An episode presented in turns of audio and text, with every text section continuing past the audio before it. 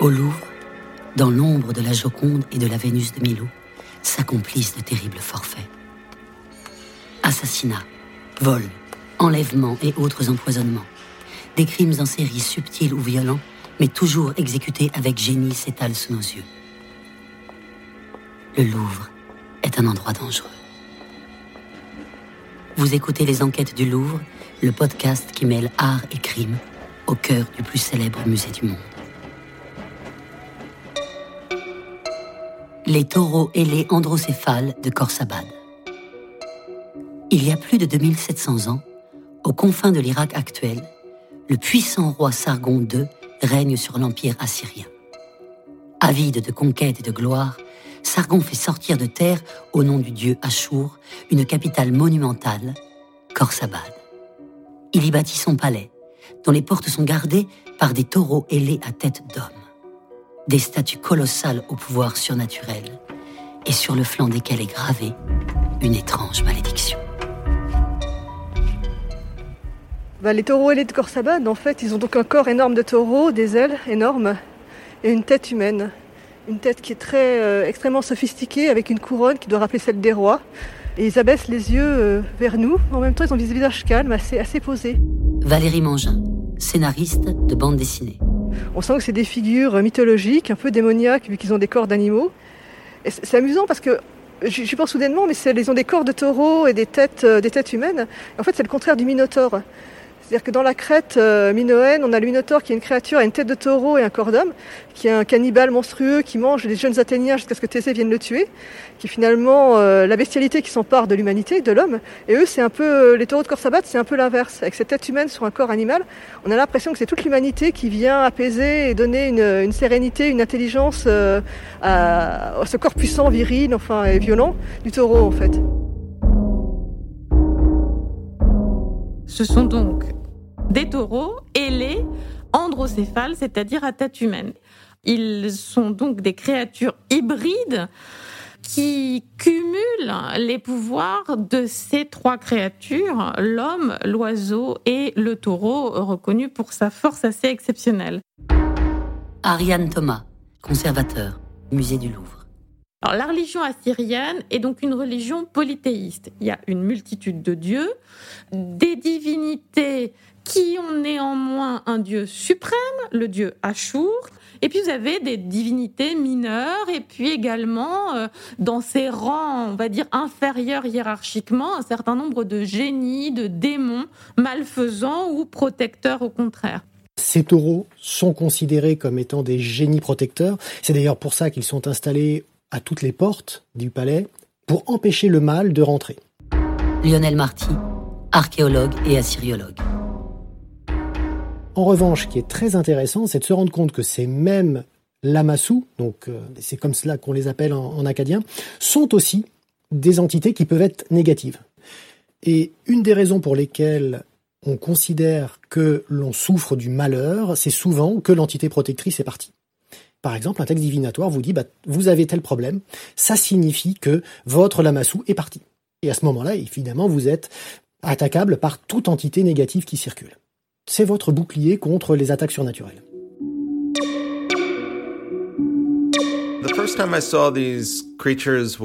J'avais 10 ans la première fois que j'ai vu ces créatures. Um, C'était juste après le décès de ma grand-mère irakienne. Michael Rakowitz, artiste. Lorsque nous avons vu ces lamassous, j'ai été frappé par la sérénité de leur expression. Ils m'ont fait penser au calme impressionnant des maîtres de kung-fu que j'avais vus dans des films. Ou à Obi-Wan Kenobi dans Star Wars. Vous savez, la manière qu'ils ont d'être confiants dans leur pouvoir sans être effrayants. Je les voyais comme des divinités bienveillantes et je les ai toujours considérés comme des créatures de science-fiction.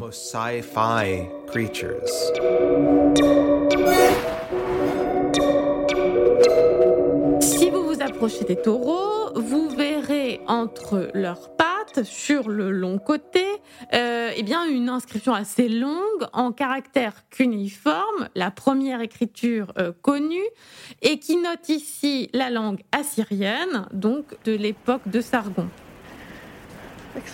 Très impressionnant. Et donc l'inscription est bien entre leurs pattes. Je ne sais pas ce qu'elle dit exactement, je ne lis pas le, l'assyrien ancien, mais euh, cette finesse d'écriture, ces petits signes, contraste avec l'énormité du taureau qui est au-dessus. Je crois que ça rend peut-être l'écriture encore plus émouvante. C'est une, inscription de fondation, j'imagine.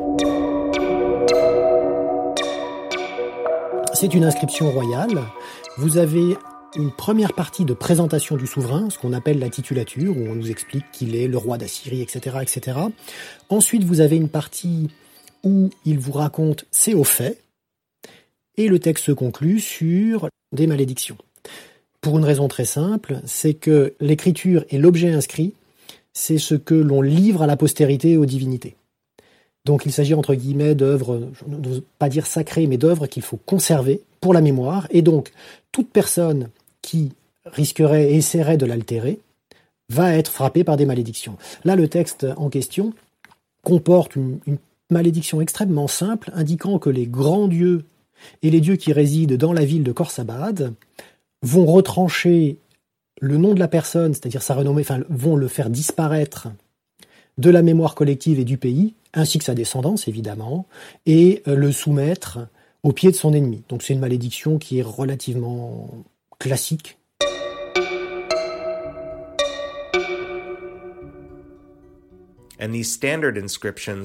Ces inscriptions classiques énoncent les innombrables vertus et exploits du roi, en disant quelque chose comme Assurbanipal ou Assurnasirpal, roi d'Assyrie, roi du monde, a piétiné la nuque de ses ennemis, a coupé leur tête et les a empilés en une pyramide, etc. Et tout cela, c'était il y a 2500 ans. Il s'agissait à l'époque de messages de pouvoir et de brutalité. Mais aujourd'hui, 2500 ans plus tard, ils ont une nouvelle signification pour nous. Ils appartiennent à l'histoire de ce qui correspond aujourd'hui à l'Irak. Mais ils font aussi partie de l'histoire du monde. Et ces choses, qui n'étaient que violence et pouvoir dans la Syrie antique, sont aujourd'hui le réceptacle de nos souffrances. Tant de blessures sont infligées à ce pays qui a été l'un des berceaux de la civilisation.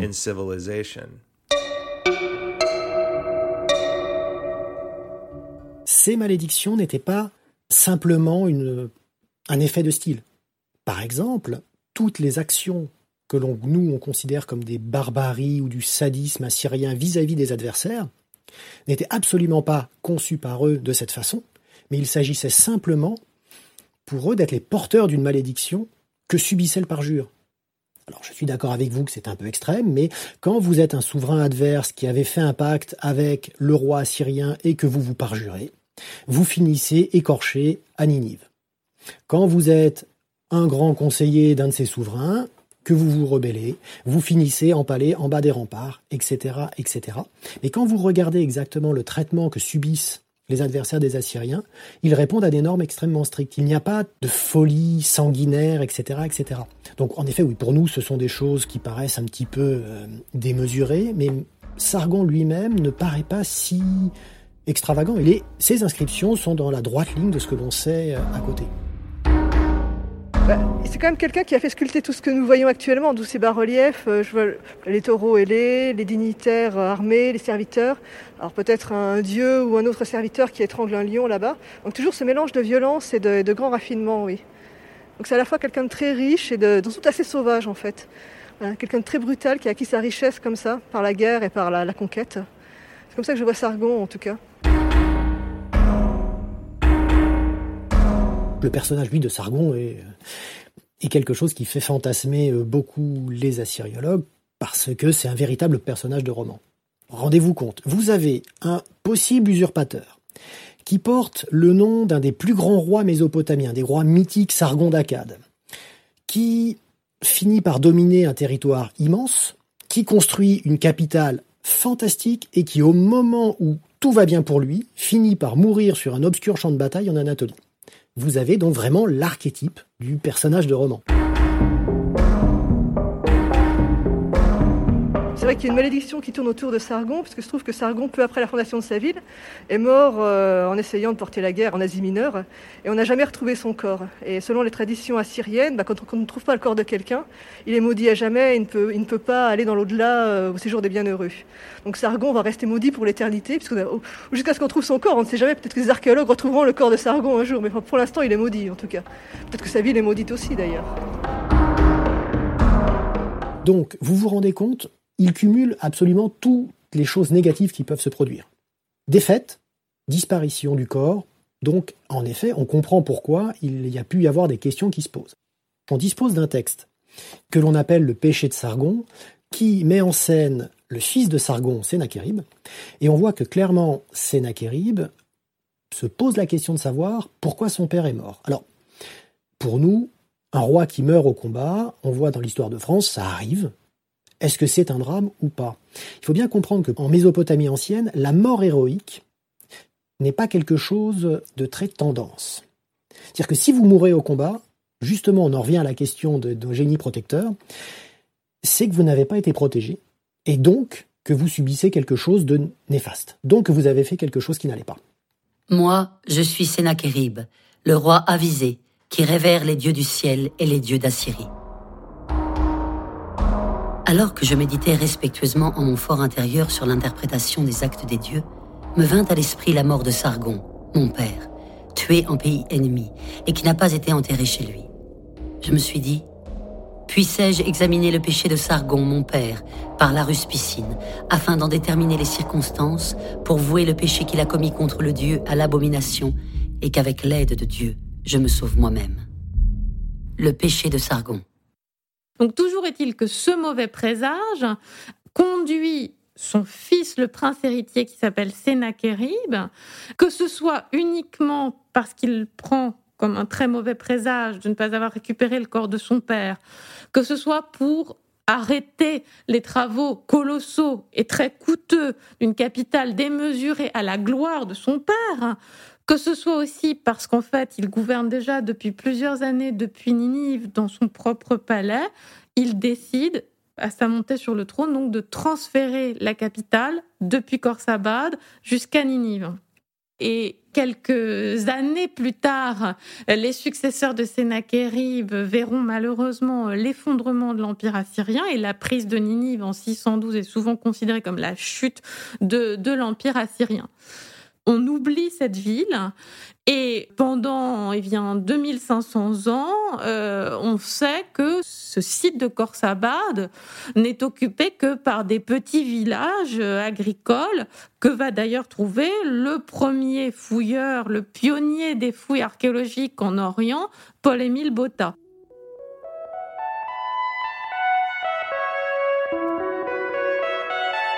Mossoul, 5 avril 1843.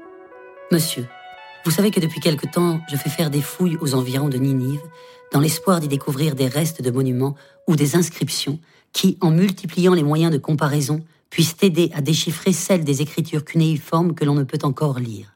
Fatigué de ne trouver que des briques et des fragments insignifiants, j'ai envoyé mes ouvriers au village voisin de Khorsabad, et ils y ont trouvé les restes d'un monument fort remarquable. Lettre de Paul-Émile Botta à Jules Moll.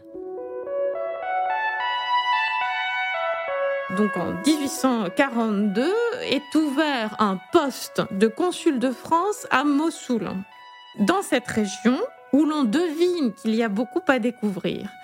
Or, la personne qui est retenue pour ce poste, c'est Paul-Émile Botta, il est très bon arabisant, il a voyagé un peu partout, il a même fait le tour du monde. Hein, euh, il a vraiment euh, vadrouillé un peu partout, mais il connaît particulièrement bien l'Orient, tout en étant plus formé à la médecine. Il a des curiosités de botaniste. Enfin bon, j'en passe. C'est vraiment quelqu'un de très ouvert. Ariane Thomas. Donc euh, Bota se trouve en poste à Mossoul, en face de Ninive, un site archéologique tout à fait considérable, puisque c'est la dernière capitale de l'Empire assyrien, une ville qui a été occupée au moins 6000 ans.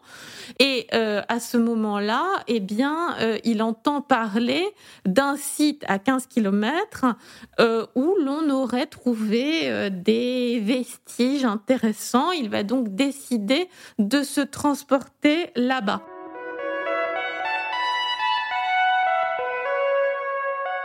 je dois vous avouer que j'aurais adoré être à la place de Botta. Lionel Marty. Vous vous rendez compte de ce que ça devait être? 25 siècles après, vous redécouvrez quelque chose que tout le monde a oublié.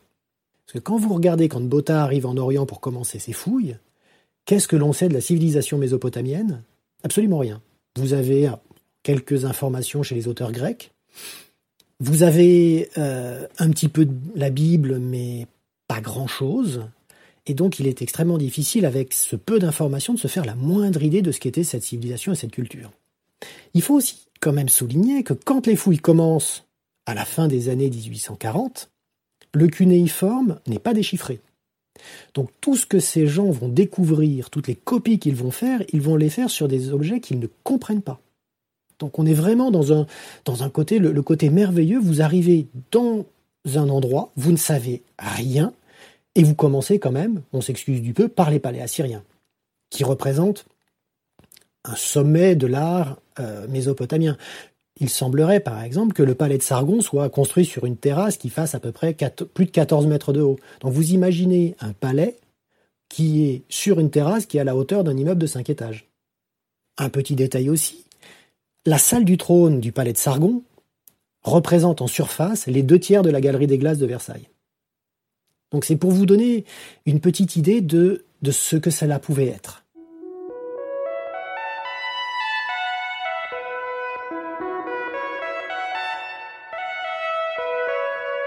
Ces maîtres de l'Asie, dont les images exhumées de leur sépulture plus de deux fois millénaires apparaissent et défilent devant nous comme les fantômes de Macbeth.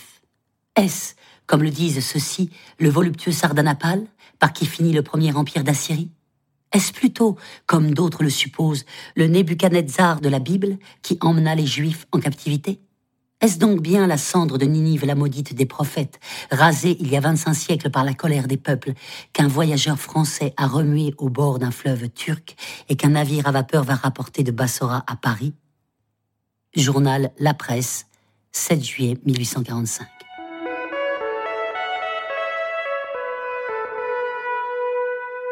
Les taureaux finissent par arriver en 1846 en France et il va très vite être décidé que les découvertes seront exposées au musée du Louvre.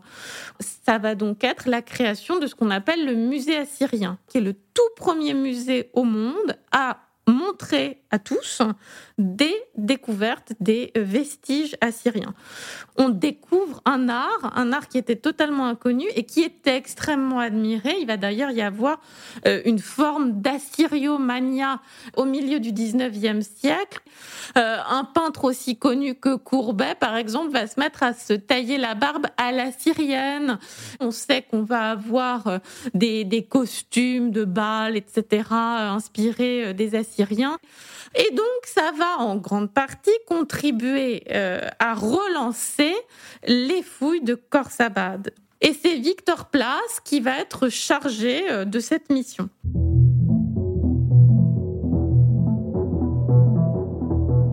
Alors, imaginez-vous, à la place de, Victor Place, vous avez passé euh, plusieurs campagnes à fouiller, vous avez trouvé des objets. La question, c'est comment est-ce que vous ramenez tous ces objets en France? Et surtout avec quels moyens? Donc la seule solution, très simple, enfin, sur le papier, s'entend, c'est vous prenez ces objets, vous leur faites descendre le Tigre et le Frappe, vous arrivez au sud d'Irak, vous prenez un bateau et vous allez en France. Ça, c'est ce qu'on appelle la théorie. En pratique, vous êtes loin de tout, vous n'avez absolument quasiment aucun moyen technique, donc vous avez les moyens qu'avaient les Assyriens sans les hommes. Donc vous déplacez des objets de plusieurs tonnes, vous les faites monter sur des radeaux, et là, vous vous dites, ça y est, c'est fini. Non, parce qu'une fois que vous êtes dessus, il faut traverser tout l'Irak, qui est, en plus, à ce moment-là, la situation est quand même particulièrement compliquée et très instable. Après des efforts inouïs, Victor Place était arrivé dans les premiers jours de décembre 1853 à transporter la totalité des antiques au bord du Tigre, y compris deux grands taureaux à face humaine pesant chacun environ 32 000 kilos. Place opère le chargement de ses trésors sur des radeaux qui doivent le conduire à Bassora. L'affaire n'est pas aisée. Les tribus arabes du Bas-Tigre et du Chad el-Arabe sont en pleine insurrection. Pour accompagner ces découvertes, Place fit choix d'un Français nommé Clément. Son équipage est inexpérimenté et compte quelques pirates de connivence avec les tribus révoltées. Mais lui, il a été frappé par la malédiction de Corsabad, à son tour. Valérie Mangin. Quand Victor Place a chargé ses, trésors retrouvés euh, sur des bateaux qu'il a envoyés sur le Tigre, ils ont été attaqués par euh, des pillards locaux et beaucoup de bateaux ont coulé avec leurs précieuses marchandises. je crois qu'il devait y avoir 300 caisses à l'origine ou un peu moins et seuls 25 ont survécu finalement et sont arrivés au Louvre. Donc peut-être que c'était un effet de la malédiction des taureaux. Le pillage commence à la visite du cheikh Abou Shelfa, de la tribu des Benilam. Clément est fort maltraité par le cheikh qui le prend par les cheveux et lui donne des coups. Les scènes de pillage se renouvellent, plus violentes, avec Ali, neveu du cheikh Fessal de la tribu des Mouzabet. Bientôt apparaissent les chaloupes d'Abou Sarad. C'est le dernier acte du drame. Le bateau, brutalement abordé par une barque chargée d'hommes armés de sabres, de lances et de boucliers, ne peut résister au choc. Maurice Pillet, un naufrage d'antiquité assyrienne dans le Tigre. Donc c'est d'autant plus frustrant de se dire que tout avait marché quasiment et que bah, à la fin, le, bateau coule. On, est en fait, pour faire un parallèle, dans le côté tragique de Sargon. Tout s'est bien passé, la fouille a eu lieu, on a tout rassemblé, on ramène tout pour étude, et quasiment au dernier moment, le matériel disparaît.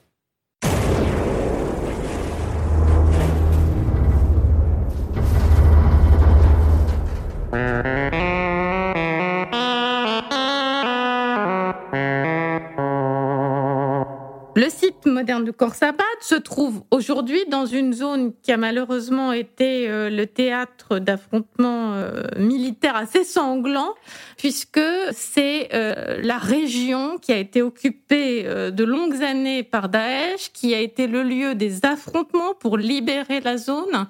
Et le site de Khorsabad en porte encore les séquelles, avec des mines, avec des destructions liées aux affrontements qui ont pu se faire sur place, et plusieurs des grands sites assyriens ont par ailleurs souffert de dégradations volontaires dont certaines ont été très médiatisées.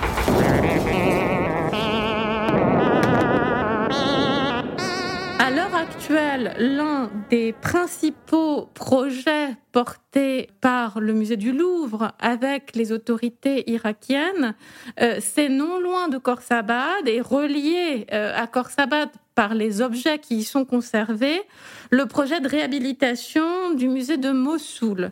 À la fois donc pour restaurer des œuvres dont certaines viennent directement de Khorsabad et qui ont été explosées, incendiées, inondées, piquetées par Daesh, L'idée est donc de faire renaître les taureaux monumentaux qui se trouvaient euh, dans le musée de Mossoul et toutes les autres œuvres qui euh, sont aujourd'hui donc euh, presque totalement détruites. Évidemment, les œuvres d'art sont détruites. Quand ils n'ont pas réussi à détruire, ils ont vendu les collections, les ont dispersées pour se financer et acheter des armes. Et puis, bien sûr, la destruction des hommes qui vont avec, puisque Ninive, bah, on sait bien que c'est la banlieue de Mossoul, et on sait bien tous les malheurs qu'a connu la cité, qui était un des fiefs de l'État islamique, où beaucoup de crimes ont été commis. Et c'est vrai que ça nous ramène à finalement une période antique euh, où, Sargon, les rois assyriens, avaient une grande réputation de cruauté.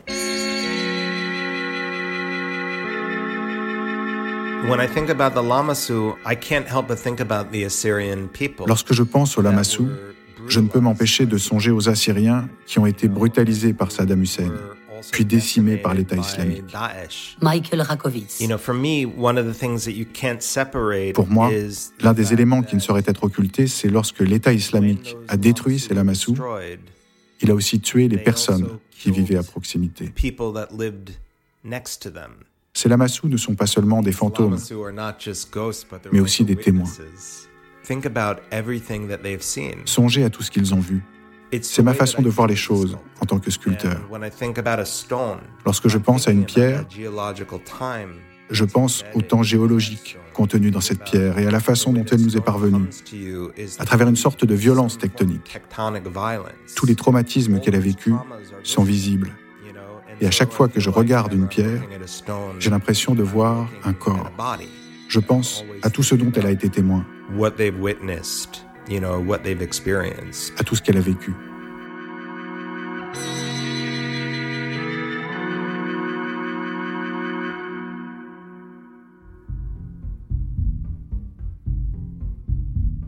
Les enquêtes du Louvre. Un podcast écrit et réalisé par Martin Kenéen. Texte dit par Roman Boringer. Musique Jean-François Riffaut. Mixage Aurélien Barbolosi. Merci à la galerie Barbara Vine. Une production du Musée du Louvre.